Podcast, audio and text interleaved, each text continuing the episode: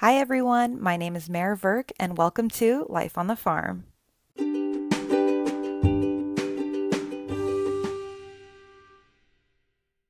Hi, everyone, and welcome back to another week at Life on the Farm.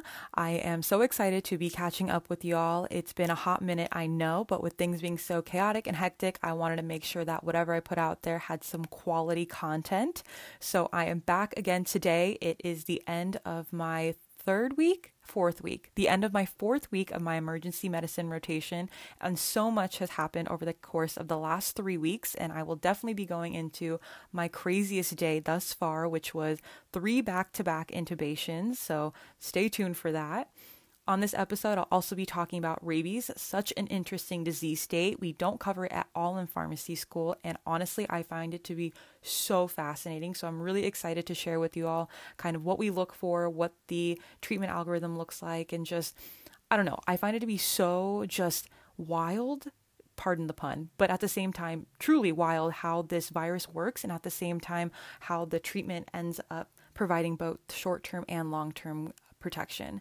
And then lastly, I'm going to go ahead and wrap up with my experience with residency applications. Yes, the time has come. It is not only spooky season because of Halloween, but also because of residency applications. And I honestly feel like I just applied for pharmacy school two days ago, but it turns out it's been two whole years. So that's actually wild. And now I'm going to do it all over again when I apply for residency. So I wanted to go over how I'm staying organized as well as how to approach virtual seminars, at least from my point of view. But before we get into any of that, of course, I talk about the title of the episode. And so today's is Rabies and Residency and RSI Oh My. So a little play on words kind of talks about everything that I've highlighted thus far. So definitely a lot to look forward to in today's episode. So without further ado, let's get into it. So, we're going to start off today's episode strong with talking about my triple intubation day.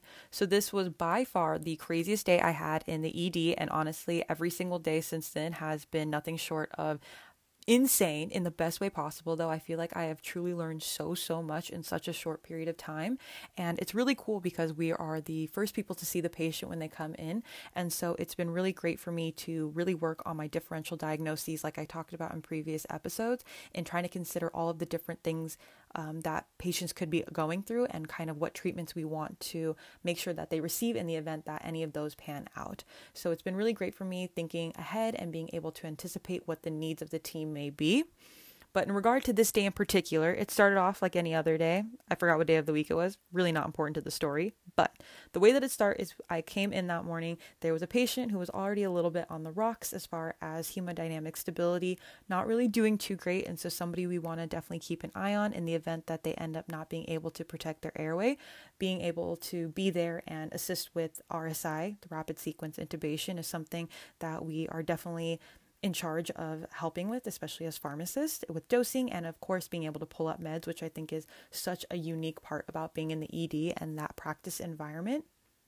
But while that was happening in the background, we actually ended up getting a 911 call, which was my first opportunity actually to see a thoracotomy. So, thoracotomies are when they open up the chest, and that's indicated if there's ever any puncture wounds to the area and they suspect that perhaps the heart or the lungs have been affected.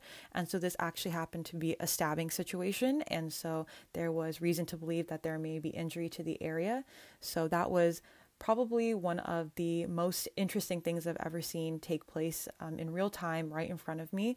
And I was thankful for the opportunity to be able to participate in the care in that moment. But such a crazy situation in general. So, once we were able to protect the patient's airway through intubation, we then had them go off to the scanner in order to get everything checked out to see what other injuries there were. But unfortunately, as we were walking with them, we actually get a call back to the first patient from earlier that morning who ended up needing to be intubated as well. They actually called a code blue, which the ED handles their own code blues, and so they ended up doing CPR and whatnot, and we ended up intubating. So if you were keeping count, that is intubation number two for the day.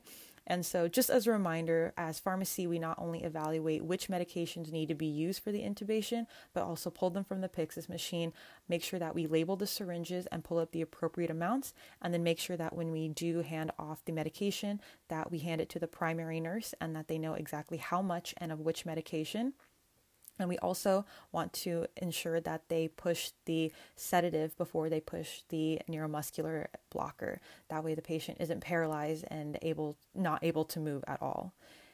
And upon finishing that whole situation, we actually then get another code blue called on the first floor elsewhere.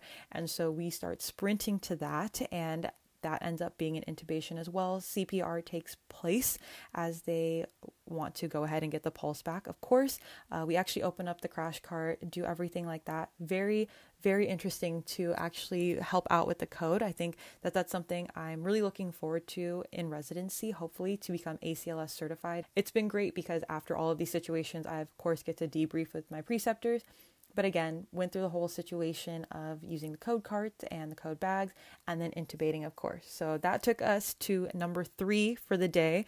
Um, honestly, very exhausting when you think about it, but like I could not have been more awake if I tried. I no amount of coffee could ever probably make me that awake as I was at the end of that whole three part situation incredible. Honestly, truly, it is insane to see what modern medicine can do and just really how great of teamwork there is between physicians, nurses, pharmacists, um, RT, everybody just really knows exactly what their role is and how to participate and work with one another, which I thought was so awesome. And I love that about just healthcare in general, how it's really patient centered and it really relies on the fact that we as providers are able to work well with one another. So I just want to share with you all that because I know I've been saying things are hectic and whatnot. And for the most part, I feel like things in the ED ebb and flow. Like every day, you may have a 911 here or there, a 944 like a medical emergency, um, but nothing's like ever like really truly like super super crazy often. Which thankfully that means people are staying safe and healthy, which we want to see. Um, and so for the most part, during like quote unquote downtime, we're mostly checking orders, um, following up with doctors about recommendations that we have, checking in on patients, kind of just making sure that we keep an eye on everything and staying in tune with what's happening elsewhere in the ED, which is kind of important just because you never know when things are going to happen. These are pretty high acuity patients, and oftentimes we don't have a full picture as to what's going on with them. And so, just being able to keep our eyes and our ears open to everything and just being ready at all times, I think is so awesome. And something I love about this particular rotation and just emergency medicine in general is that you never know what's going to happen. And I think that's one of the things that makes me most excited to go in every day. And of course, just being able to really apply what I've learned because I feel like I have definitely strengthened a lot of my clinical knowledge over the last four weeks of this rotation. So that's been really great to be able to test out on a daily basis and kind of check myself and make sure that I'm remembering all the things that I need to. So from RSI, we'll go ahead and jump into the next R, which is rabies. And so I actually had an opportunity to see a lot of these cases come into the emergency department. Oftentimes, you'll see animal bite appear on the track board. And so in my mind, I'm waiting for those orders to drop in that include both the vaccine as well as the immunoglobulin. And I had never really looked into rabies beforehand. I only know about it in the periphery, but it's not something we cover in pharmacy school. And honestly, I wish we did because it is so, so interesting. And I highly recommend checking out this podcast called Rodney versus Death. You can Google it and it should pop up and it is an account of the first patient who ever underwent the Milwaukee Protocol in order to survive rabies. And for those of you who don't know, rabies has a very high mortality rate. It's about 99.9%. People do not survive being infected with this virus. And so, just to give a little bit more context as to what rabies is, it is a virus that is transmitted in the saliva of an infected animal so, oftentimes we see this in furred animals, so dogs as well as bats. Those seem to be the two animals we see it the most from. And what happens is, from the point of entry, the virus actually travels along the nerves to both the spinal cord as well as to the brain, and there is where it multiplies. And so, actually, this process is quite slow. It happens over the course of three to 12 weeks. And so, it's really important that once a bite occurs, that we initiate the post exposure prophylaxis. And so, this constitutes two individual parts both the rabies vaccine as well as the rabies immunoglobulin. In regard to the vaccine, you'd get the vaccine on day 0, 3, 7, and 14 from exposure. And for the immunoglobulin, you want to make sure it takes place the in- infiltration of it within at least seven days, um, ideally on the day of exposure. Um, but after seven days, it hasn't really been shown to have any benefit. And the reason that we have both of these components to addressing rabies is that the antibodies from the immunoglobulin allow for immediate coverage, while the vaccine is able to build up antibodies to provide that long term coverage. And so, with that, there's actually some really important administrative um, instructions that go along with both of these because you want to ensure that the immunoglobulin doesn't end up inactivating the vaccine. And so, as a pharmacy student, this has been one of the best ways for me to not only collaborate with nurses and doctors, but to also really be the expert on drug administration, which I think is such a crucial part of what we do. And so, anytime this comes up, I have the fortunate opportunity to go talk with the nurse and the doctor, depending on who's going to do the infiltration, and walk them through the particular steps. It's not something it appears a lot of people are really familiar with, so it's really awesome uh, that I have the opportunity to offer this education. And the way that it works is that you want to ensure that the immunoglobulin is infiltrated around the different infected sites. So let's say if there's a dog bite, you want to ensure that if there are two teeth puncture mark wounds, you want to ensure that both of those are infiltrated around so that it's able to um, travel into the body closest to the site of the infection, of course. And so for larger muscle areas, we can do about five milliliters. Um, and then if there's ever extra, we want to make sure that we inject it um, into another large muscle area because it tends to be about five milliliters as the max into large muscles. And then, in regard to the vaccine, we of course can give it to either deltoid on the right or the left, but something that's of importance is that they stay far apart. So let's say that a person loses a finger to a dog bite, which we've seen happen. We want to ensure that when we are injecting the immunoglobulin around, let's say that's on the left hand, that we end up giving the vaccine on the right arm. We want to make sure they're as far away from one another as possible to avoid that inactivation to give patients the best chance at being able to keep the virus from spreading. Really cool disease state. I don't know why no one else talks about it, but that podcast had my jaw on the floor the entire 31 minutes. And an article I recommend reading after that has to do with a pediatric patient at UC Davis named Precious Reynolds. She is actually a survivor of the Milwaukee Protocol as well, in addition to actually that first patient that that podcast talks about. And the Milwaukee Protocol is actually a procedure in which a patient is placed in a drug induced coma and they're given an antiviral cocktail. And the idea is that they are shutting down the patient's different metabolic states, more importantly, um, being able to preserve their hopefully preserve their neurologic function while the body is mounting a response to the virus. And over time, if you listen to the podcast, you hear that the patient actually ends up waking up and eventually is able to regain full function of everything. And so Precious Reynolds is one of the other five who have actually survived the protocol and I guess, quote unquote, beaten rabies. It's really interesting, though, because of the belief that the Milwaukee Protocol may not be what benefited the patients who survived the most. Rather, their immune system makeup has predisposed them to actually be able to fight off this infection. So I think that's really interesting, and I'm really looking forward to seeing if there's any new information, data, or research that comes out about this in the coming years. And something I want to throw in here that's been really beneficial, especially during this rotation, is learning to be in the verification queue. I know for most hospitals, each department verifies orders for the area of the hospital that they're in. And I think this is important, especially so in the emergency department. Oftentimes, providers don't have the opportunity to write their notes just yet. And again, like I've mentioned, we often don't know what the diagnosis for the patient is. We don't do formal rounds. And so, being in the verification queue gives us the opportunity to see where the provider's head is at, kind of what they're thinking diagnosis wise. And at the same time, allows us to have a conversation with them in the event that we can optimize care, or perhaps if there's something better that we could be doing for the patient, something more, maybe there's a different drug that would be better indicated I think this is especially the case with things like antibiotics. I have a total newfound appreciation for antibiotics. I always knew that they were important for pharmacy, but it's definitely a clinical area I want to strengthen within myself. And it's so great to see just how much stewardship we can do in the emergency department, especially when we have data from previous visits, or if we kind of know what it looks like, we can get our eyes on the patient. We have some preliminary data points and whatnot. I think it's super valuable having a pharmacist be able to do that. At the same time, even just optimizing dosing for patients who require higher doses of certain meds for their disease state. So, if a patient has an upper GI bleed, rather than Protonix 40 milligram, we recommend a loading dose of 80 milligrams. So, the really quick, easy fixes, but anytime you go ahead and make a change or want to make a recommendation, you talk to the provider first. And so, it's a great opportunity to get to know everyone a little bit better. And it makes you the person on the floor that they turn to when they have questions. Of course, I always double check with my preceptor receptors before clarifying anything, but it's been really interesting over the last couple weeks, I'd have to say, as people get more familiar with seeing my I guess half of my face since my mask covers the other half. Even with the face shield, I still feel like people do a pretty good job recognizing.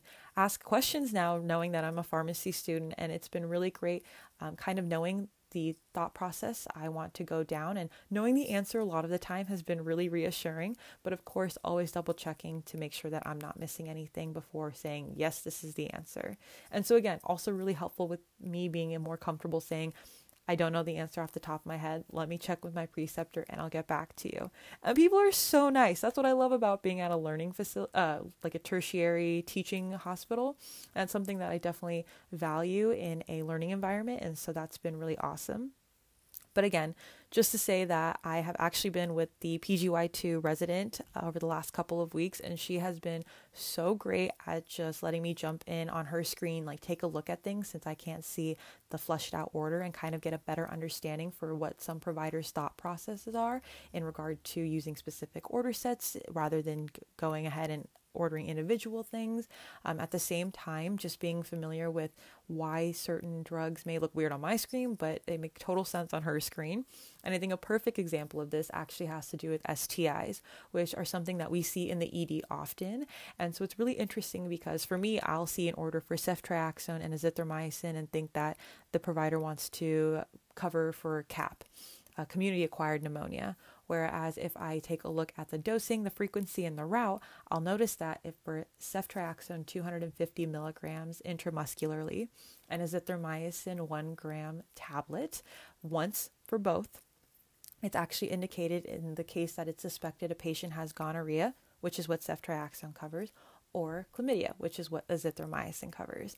And so just being able to see those details has been really great for me to understand kind of the difference. And so I totally appreciate her letting me jump in, take a look at those. And in the case that one's missing or the other's missing, um, I can go ahead and talk to the provider. In the case of antibiotics, I do the research on my own, come up with my recommendation, and go offer it to the provider. So again, really love being at a learning institution because I'm able to kind of get this one on one experience with somebody who was in my position not too long ago and who allows me to kind of do these offhanded things where, like, you need the experience, but it's not necessarily like the most like hands-on type of thing. Not that it needs to be but at the same time verification queues are so important and verifying orders as a pharmacist is so crucial. And so getting this experience has been awesome. And I highly recommend if you can just like take a look at the verification queue. Perhaps this is emergency room specific, but at the same time, it's been really helpful for me just to get familiar even with common dosing. And it's been really, really interesting seeing how quickly I can catch when things are a little bit off. And at the same time, it's a pediatric emergency department as well. And so, kind of getting more familiar with PEDS dosing has been really interesting because that's definitely something I'm not super familiar with. But I have been on Lexicomp frequently and getting more and more familiar with a lot of like the common drugs. Uh, so, it's been quite the learning experience in general. Something else that was really cool that's taken place over the last couple of weeks was we had our fall meet and greet. So the current cohort actually was able to meet with the P2s who will be starting their rotations in oh my god, I guess like a couple of months next May, I believe. And so this is a really great opportunity for the current students who are on rotations to share their experiences, kind of talk about their rotation specific tasks that they took on, as well as what was like being at certain institutions versus others. And so we were broken up either by the rotations that we had done or the institutions we had been at.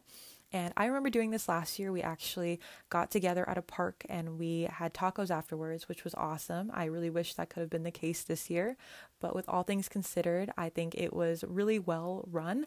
It was great being able to see everyone, of course. And at the same time, I think it was awesome that everyone had the opportunity to meet with all of uh, the students on rotation. I know last year we definitely had less of the chance to do that. We kind of split it up into two different parts. But at the same time, definitely made it a little bit more hectic, but I think it was a great opportunity to get a lot of different perspectives because there are a lot of electives and a lot of rotation sites.